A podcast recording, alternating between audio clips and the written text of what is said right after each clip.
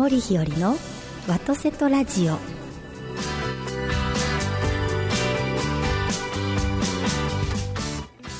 おはようございます。森日和でございます。今朝も元気に FM ギグ神戸ステーションよりお届けしてまいります。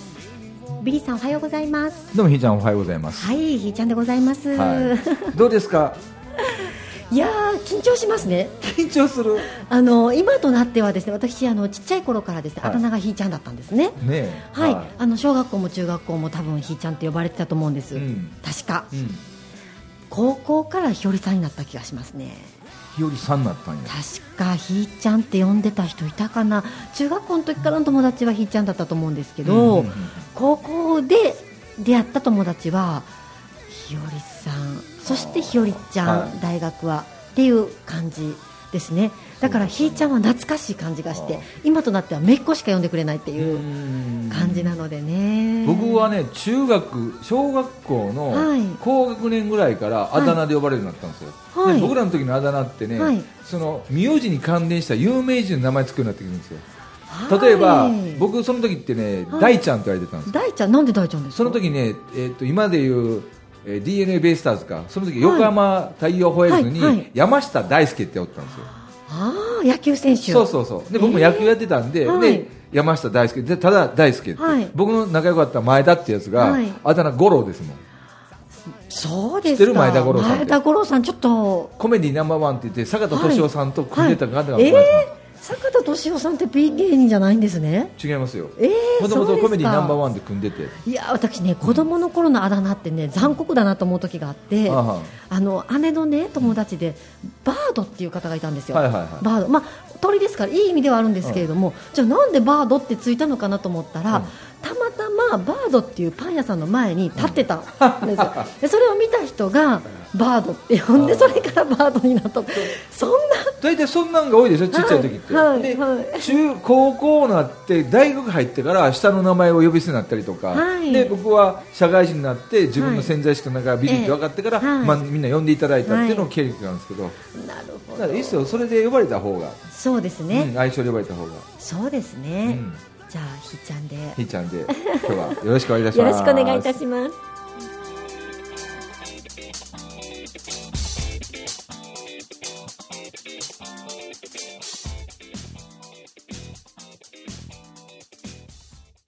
改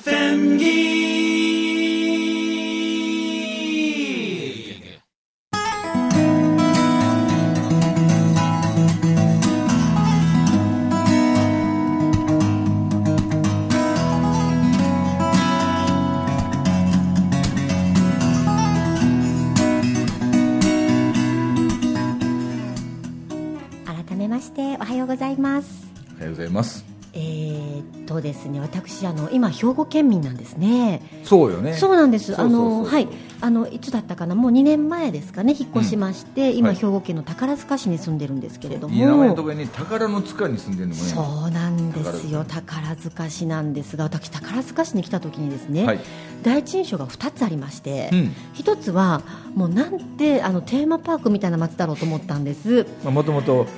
はい。ファミリーランドね。そうですね、あのちっちゃい頃にファミリーランドは来たことがあるらしいんですけどあ記憶にはないんです。あないの？そうなんです。であ。それから宝塚とはご縁がなくて、はい。ずっと来たことはなかったんですが、まあ、あの仕事の関係でご縁があって、宝塚に来ることがあって来た時にですね、はい。宝塚の駅前に、まあ、川があるんですけどかかってる川がですの橋がですねは川にかかってる橋がですねあの S 字カーブだったんですよ。はいはいはいでそうだね。橋って普通直線ですよね、はいはい。であれ、いろいろ交通ルールあの交通上もですねやっぱりあのちょっとこう S 字とかにすると事故の可能性もあるので、なかなか S 字のその橋を作るっていうのは難しいらしいんです、うん。それでもあえて S 字にされてらっしゃるみたいなんですけれども、その橋と周りの建物がですね本当になんかこう別の国に来たような気持ちになってですね。はいそれで、あのー感動したっていうのは一つの第一印象で、もう一つはですねとにかく変わった人が多いなと思ってですね。宝塚？あの宝塚で出会った方々が本当に見たことがない人ばっかりだったんです。ただ最近思いますとはね、うん。もうちょっと目を広げまして他の県と比べたことはないので他の県のことを勉強不足の中で言うのもなんなんですけれども、はい。兵庫県って人材の宝庫ですよねあの先週ですか、ん。あのゲートさんの話、うん。ゲートさんもまあ、兵庫県の方じゃないですか、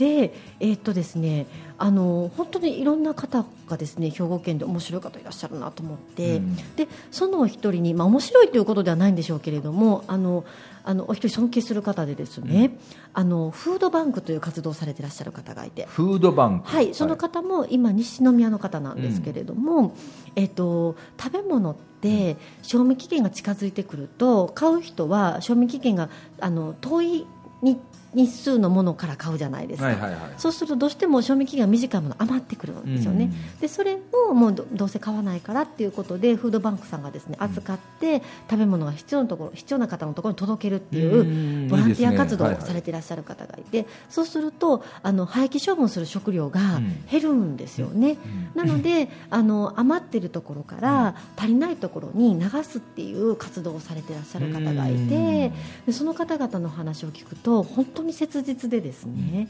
あのフードバンクの場合生活保護の場合は、まあ、今日明日生きるか死ぬかという方は少ないんですけれども、保護をいただいて生活でできているといいますかね。でもフードバンクで届ける先というのは特にその施設とか個人の場合であるともうあの今日明日食べるものがないっていうところにおお届けになることもあるみたいで、なのでもう本当に日本の社会の本当はあの目を向けなければいけないようなところもご覧になるような活動をなさっていらっしゃる方がいて、あすごい活動だなと思ってですね、フードバンクって言うんだ、はい、フードバンク関西っていう団体があられまして、それ知らなかったな僕はい。ただあの食べ物に関して、ええ。ね、なんでかな。食なんとか研究所の所長さんもええ。神戸にお住まいの方がおられて、あそうですか。でその方のお話を聞かせていただいた時にもともとの日本って、はい。あの化学薬品とか添加物を使わなくて、うん。その日食べるものを、うん。その日買い物市場に行ってはい。買ってた、そうですね。昔冷蔵庫がないですそうからね。で冷蔵庫があってもなるべく冷蔵庫の中ってあんまりほとんど入れなかったって、はい。でそれがいつの間にか、はい。あの1か月か1週間とか持つようになったそうですね。うん。それって考えによっては、はい。その賞味期限が近づいてくるきてる人って結局それ廃棄するじゃないですか。ね。それを集めて、はい。本当に明日食べる今日食べれるもんがないっていう人って、はい。うん結構日本にもたくさんおるんやと。はいそういう人たちに持っていったらいいし、うん。逆に言うと1週間2週間あるんだったら、うん。近所のその国に持っていくとかっていう、はい。そういうこともしていった方がいいっていうことの運動をされてる方がいますわ。あそうですか、うん。あぜひそういった方ともねお話伺いたいですけれども、なんか今年法改正か何かがあって、うん。もう少しその廃棄処分せずにも済むような対策っていうものうん。は取りやすくなってきてはいるみたいなんですけれどもただ世界的にもですね日本の家庭から、ん。あの排出されるといいますかね。あの残飯の量っていうのは世界的にも大問題みたいそうであのベスト10に入ってるみたいですよ。はい。はい。なのでやっぱりちょっと贅沢だなっていう、うん。で困ってる方もいらっしゃると、うん。とてもアンバランス、うん。っていうのを、ね、やっぱり考えていかないといけないなと思ってですそうね。これだけ飲食店と、はい。えー食品を販売されてる国土の割に多いのは日本がすごい多いらしいですよね、うーん。本当ですよね、あのー昔はですねあのご飯食べるってあの命名にこう出てくるパターンではなくて、うん。大皿から取るっていうことが多かったみたいで家庭教育の中では家庭の食事の中では。なのであのいつもお腹と相談しなさいっていうことがあって、うん。今日はいっぱい食べれるとか、うん。今日はちょっとあのさっき食べたばっかりだから食べられないということになると自分の手元にうん取るご飯の量を自分で加減をするんですよね、そうするとその取ったものは自分の責任なので、うん。取ったものは食べきりなさいってすると、大きな器に入ったままのものは誰もまあ手をつけてないものですから、うん。また保管して次の食事に出せるんですけど、命名で分けてしまうとその方が食べられきれなかったらやっぱり残るので残飯になってしまうんですよね、なので自分で考えて食べる量をうん。お腹と相談して自分で取って取ったものに自分で責任を負わすっていうような教育にしていかないといけないなって思うんですよね、それが一番いいでしょうね。はい。だから大皿料理がいいんじゃないかなと思ってですね。うん。まあまあねあの小さい家族だったらねまた小さい、はそのにあったようにやったらいいと思いますけどね、はい。そうなんです。あの廃棄処分とかもうめちゃくちゃ多いじゃないですか。多いです。あのもったいないじゃないですか結局は。やっぱりゴミが減ると、うん、あの環境問題にもねいいと思うんですね、うん、やっぱり埋め立てとかゴミで埋め立てる場合とかがあったりとかすると、うん、結局そのゴミの質によっては環境汚染につながってきますので。で結局ゴミの大半が化学化合物が多いじゃないですか、はい、余計に、ね、環境に良くなかったりするんで。なんかあの私その自然療法とかマクロビオティックとか勉強してた時はですね、うん、とにかくあのえっと、ゴミが少ないんですね、うん、やっぱりお野菜とかも全部食べられるようにあの皮とかも調理しますので、うん、だからあの人参の皮だけとかお茄子の皮だけ集めたようなきんぴらとかを作ったりとか、必ず全部食べきるんですね、はい、なのでそういうふうにしていくことができたら随分ゴミは減りますよね。うん、ね。その辺のなんか整備がね日本できてないみたいで。そうですね、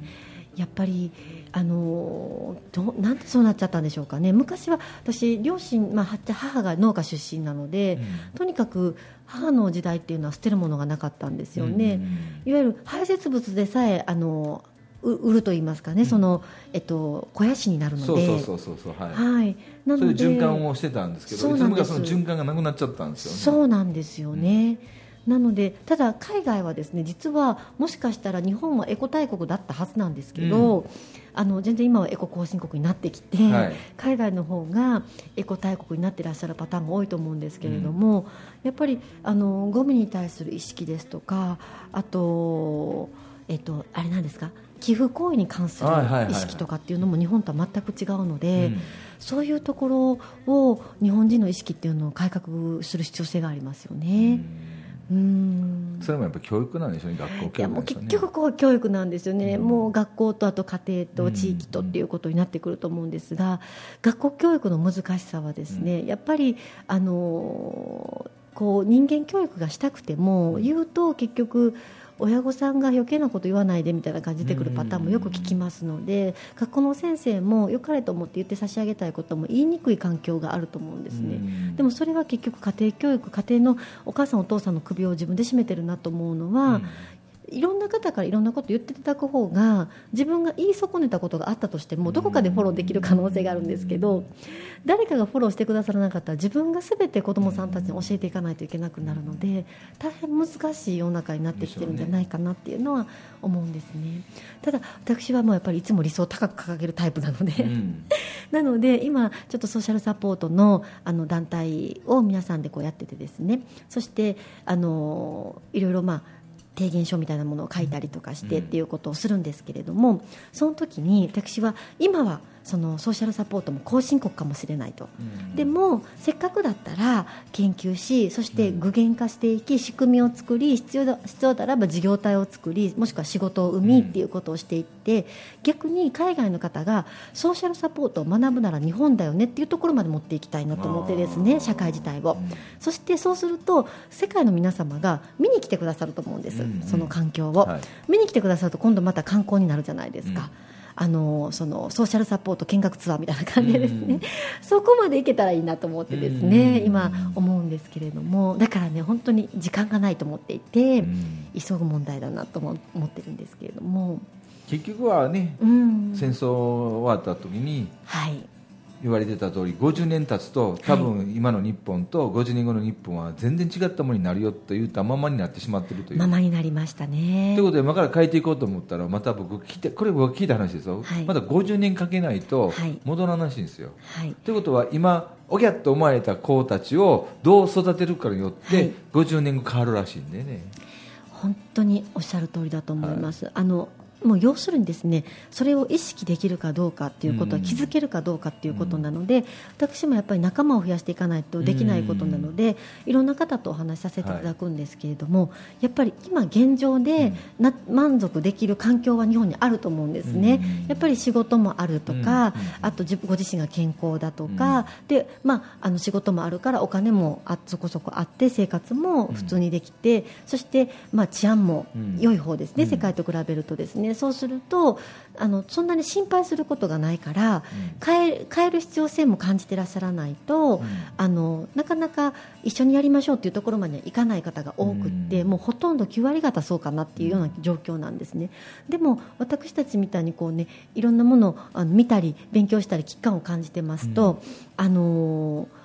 そうは言ってられなくてですね、うん、そうするとどうしてもあのいわゆる言葉は悪いかもしれないですけど茹でガエル感を感じてしまうんです、うん、あの最初は水の中スイスイ泳いでたけれどもお湯が温まってきていることに気づけてなくて、うん、気づいたら死んじゃうみたいな状況が今あるなっていうことを感じるんですね。ね。はいなんかこういろんなものも民営化されてきてですね、うん、一番私は気になってあのいろんなニュースありますけれども心がざわざわするものっていうのは全部ではなくて、うん、あのたまになんですけれども今回の水道民営化って私結構ざわざわしててですね、うん、水どうなっちゃうんだろうと思って、そもそも日本人のライフラインがどんどん外資系も入ってくる来てる状況があるみたいなのでそうすると水の値段とか水の質とかっていうものが自分たちでコントロールできない世の中になってくるのかなとか私は郵政民営化とかいろんな民営化いろいろ心配しましたけれどもそれも大問題だと思いますし今響いてきてるなっていうところもいっぱいあるんですけれども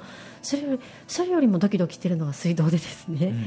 あの大丈夫かなっていうのは今思ってますね、健康面もそうですし経済的な面でもそうですし、やっぱり日本のライフラインっていうあの日本人のライフラインっていうのは日本人が管理しておかないとよくないんじゃないかなと思ってますね。そうやね、水道ね、はい、どうなんでしょうね。あのそんなね悪くはならないとは思うんです思っていたいんですけれどもどうとでもできる。今の水道もよくないんよ。まあそうですよね、うん、あの科学的に見るとらしいけどね。ただそういう後進局国みたいにそういうねその息の雨水をそのままやって病原菌があるまま飲んでると比べたら相当いいみたいやけども、そうですよね、うん、うん、あのただその質というよりもあの結局いつでも戦争はなくても、あの国家間のなんていうんですかねあの利益というか自分自身のあのを守っていかなきゃいけないっていうことがあるので、うん、そのただその例えば環境問題とか食べ物の質っていうのは逆に考えると海外の方がいい場合の方が多いんじゃないかなと思うんですね、フランスとかとても厳しいと思うんですけれども。ただそういう価値観で海外が入ってきてくださるんだったらあの海外の入ってくださる場合の方が質の部分でおいては良くなる可能性もあるんですけど、戦争っていう意味で考えますとそのどんどんとこのなんかこう爆弾が飛んでくるようなあの戦争ではなくて静かな戦争っていう意味では、あのライフラインとかそのが乗っ取られてるとそこにポタンって何か入れられたらもうすぐに人が死んでしまうということもできるので。なのでと思ったり電気もそうですよね。今も本当か嘘か都市伝説かもしれませんが海外が何かポッてすれば日本の電気なんかパッて止められるっていうようなことをおっしゃる方もいらっしゃいますよね。でも自家発電機持ってる人はねとりあえずそれで発電したりとかもでき、おできになるかと思うので。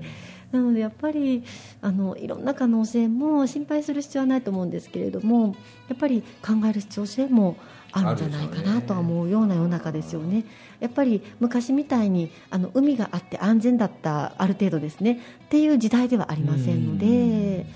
なのでっていうのはちょっと気になってはいますね。うん。そうやねはい。食べるもんって口から入れるもんとか体に入れるもんってやっぱり相当気をつけないと。やっぱり一番理想は自分で作ってたいですよね。やっぱり種の時から、まあ、もっと言えば種の前からかもしれないんですけれども、からあの作るあの出来上がるところまで見てるたら、あの何で育ったかが分かるので、もあの問題ないと思うんですけどなかなかそういうわけにはいきませんのでやっぱり買ってこないといけないですね。なので買ってくるものが、まあ、私はある程度毒が入ったとしてもそのデトックスできる体も大事なので、はい、はいはい、私はあの全然無菌で育った方がいいとは思ってないんですけれども、うん、逆に雑菌というのかたくさんの菌の中で、ね、そ免疫力つけないと生きていけないと思っているタイプなんですけれども、うん、でもやっぱりあの怖い世の中だなっていうのはちょっと思ってたりしますね。怖いですよね。怖いです。本当のことを教えてもらってませんもんね。はい、はい、教えてもらってないです、はい、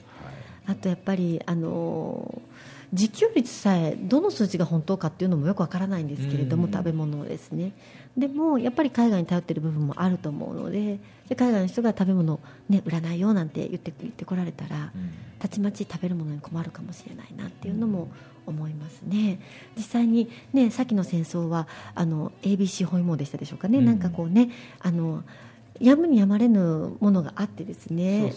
やっぱり食べるもんとかとそれこそライフラインに必要ないろんなそうですよね。エネルギーですとかね。そうですよね。そういう意味ではそういうことが起こる可能性もなくもないかなというふうに思った時にやっぱり自分たちで生きていける力っていうものはつけておく必要性があるんじゃないかなと思いますよね。あの、なんですかその戦争のことを言ってる学者さんがねよく、はい、結局近代化になったじゃないですか、ね、はい、近代化になってしまったから戦争はもう免れんかったらしいですよね。その生活がもう馴染んでしもたんで、はい、その江戸時代みたいな感じのには戻れなかったから、はい、そうですよね。石油とか、使ってない時代だったら免れるかもしれないですよね、は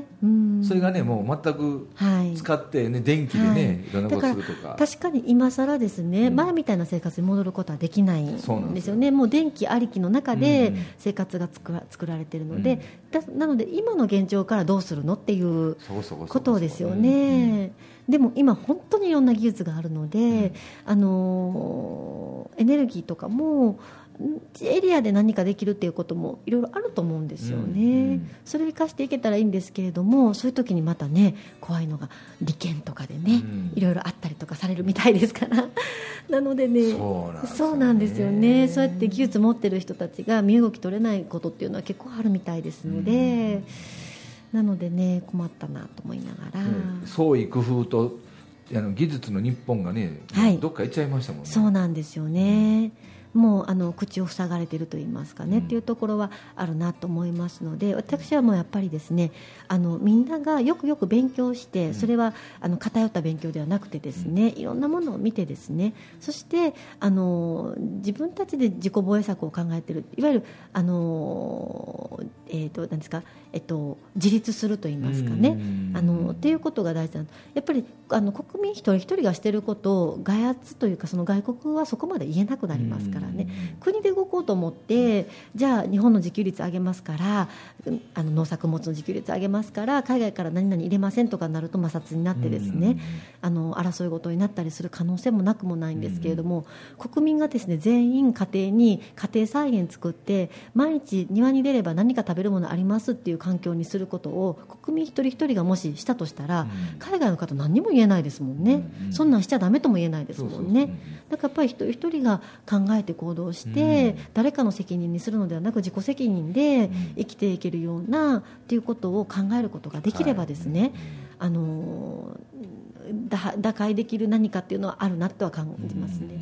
国に動いてもらおうと思っていると絶対外圧力っていうのはありますね。だから例えば教科書変えてほしいなと思ってても教科書変えるってなると本当はね変えなきゃいけないと思ってるんですけれども海外がうるさいですよね。うるさいとしてあの言ってきますよね。だってあれですよ元来日本古来のものっていうのの100%純粋日本のものってもうほぼないらしいですね。そうでしょうね。僕が聞いてええー、と思ったのが和紙ってあるじゃないですか、はいえ和紙っていうからには日本で全ての原料と思ってたら、はい、もうほぼ全ての原料で和紙を作ることは不可能らしいですね。ほぼそうでしょうね。絶対どっかから輸入してものを入れないともうないって言ってましたよね。やっぱりその量を賄えないですよね。言ってましたね。はい、神を全部日本の国内のものでっていうわけにはいかないですよね。うん、もうですね。あとあの例えば平の清盛さんがなぜあんなに力を持ったかって言ったら貿易だと思うんですけれども、うん、その時代の貿易って木の輸出日本の木の質がとても良くてしかも豊富だったから、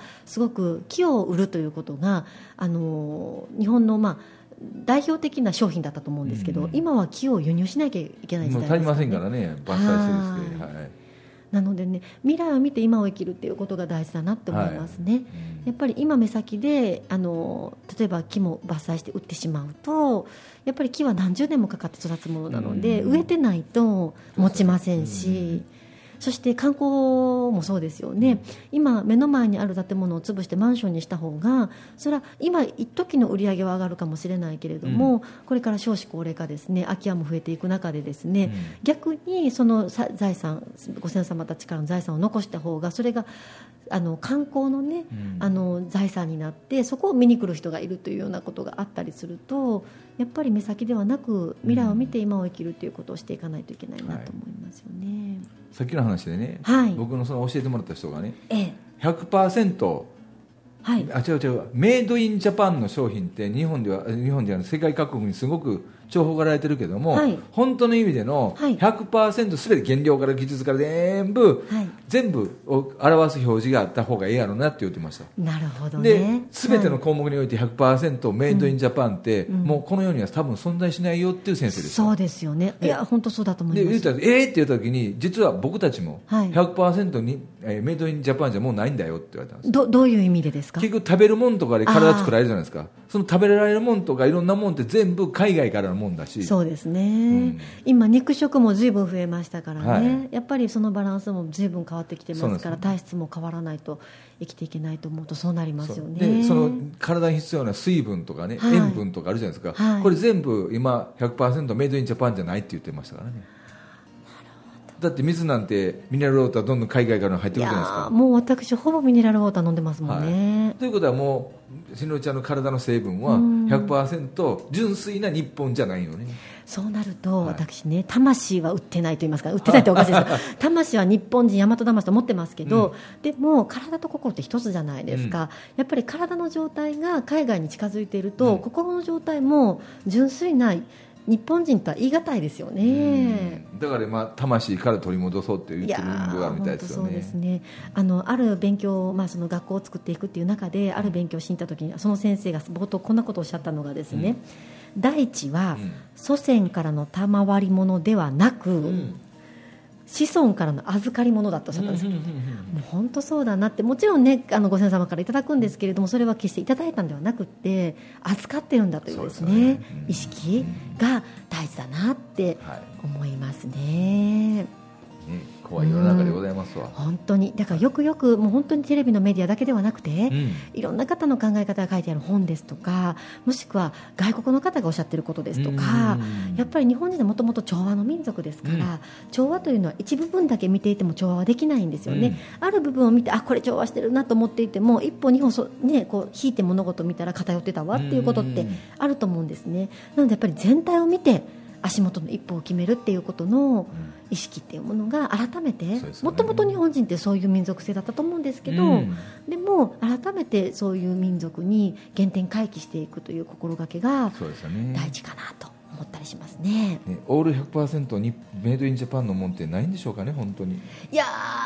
本当に自分で作る自分で作るってもどっかで材料買ってきますからね。あの着物のことも出たんですけど、はい、お着物でさえ、はい、その染料とか、はい、そのえーと、織る機械の部分とかっていうのは、全部純粋な日本製じゃもう最近なくなってるとおっしゃってましたから。そうですね。だからあのただ昔からですねあの日本の文化もやっぱりあの朝鮮半島を通ってですね、うん、シルクロードを通ってですね海外から入ってきているので、うん、そういう意味ではいいバランスで良いものを作っていくということは大事なんですが、今のものの成り立ちの仕方としてはそういう成り立ちのないではないからこ、ま、問題だっていうことなんですもんね。うん。いや本物本物に触れて生きていきたいとは思いますね、うん、はい。本当の質といいますかね、うん、で生きていく環境でそして子どもたちもそういうものに触れる機会があったらいいなというふうに思いますよね、ねはい、でも確かにできる限りメイドインジャパンの素材を使ったものでしていくっていうのは日本の産業の活性化にもなりますので、はい。ここやっていきたいですよね、はい、それがねないっていう時代になったって嘆いてはりましたけどねその先生は、はい、なるほど、はいそんなこんで。本当ですね。だよもう時間になってきましたね、はい、いや最近はもう日本の問題まで私たち語るようになりましたので。本当ですね、はい、面白いと思いますね。いやより深く勉強して、はい、皆様にお届けできるようにしたいと思います。わかりました、はい、じゃあまた来週もよろしくお願いします、よろしくお願いいたします。どうもありがとうございました。ありがとうございました